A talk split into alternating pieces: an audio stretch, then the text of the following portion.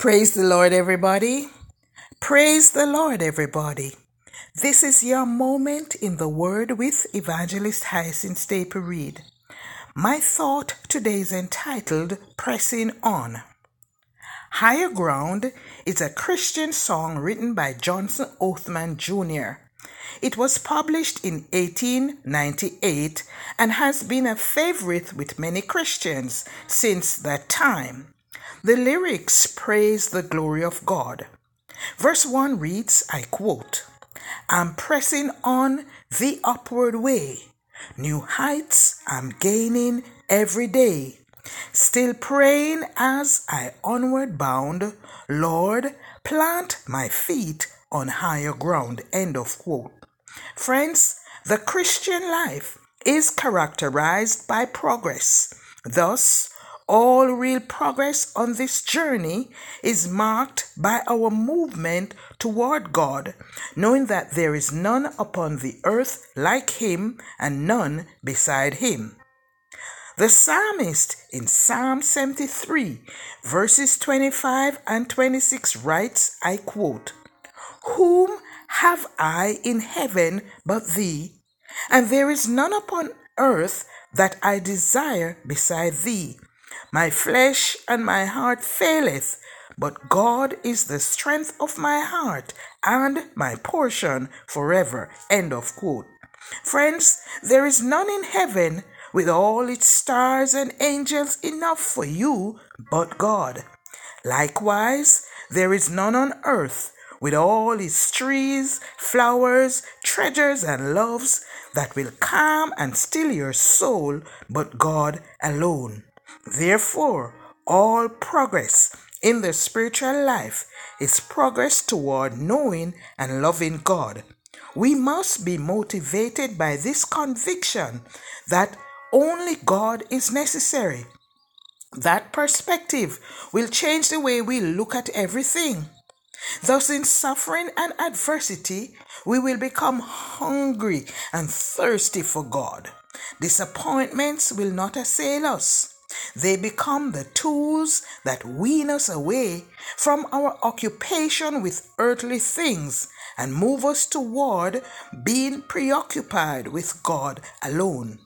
Sin also, when repented of, becomes a mechanism to push us close to God so that we can experience His love and forgiveness. There are many persons whose main aim is to strive for earthly gain. However, no matter how much knowledge one has in procuring earthly wealth, one knows nothing until he knows the love of God.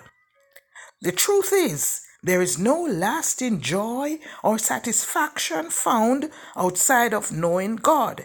If we do not have the presence of God, we have absolutely nothing.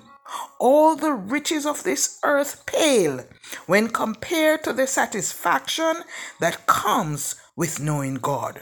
Frankly, all earthly gain becomes minute when compared to knowing God, and all worldly happiness absent from God become fleeting and worthless. Friends, all things become useful when we view them as the means to the highest good, that is, drawing near to God. So we press on.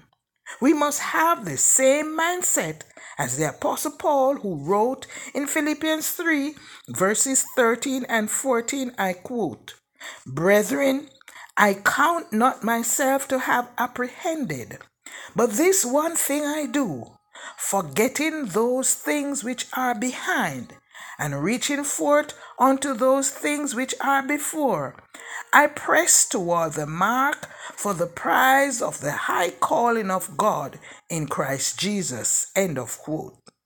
Friends, becoming like Christ is an enormous challenge that requires a lifetime of pressing. So, how do we press on?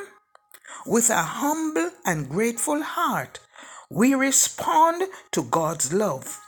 We need a godly perspective that allows us to find true value and reward in knowing God for ourselves. Everything begins with Him. He seeks us so that we may seek Him alone. Therefore, may we draw near to Him in the midst of anxiety, discontentment, and confusion. May God be our greatest desire. He loves us too much to let us stay as we are.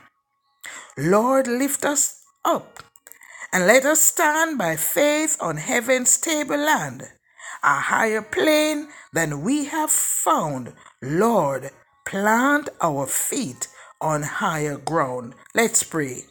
Lord, it is good for us to draw near to you. You are all sufficient. Help those who are bombarded with confusion and anxiety to know that you care. May they use the time to run to you as you are always on our side. Therefore, we praise your holy name, knowing that you are the strength of our heart. In Jesus' name we pray. Amen. God bless you. Do have a wonderful day. Remember, we must press on. Evangelist Hyacinth Staple Reed.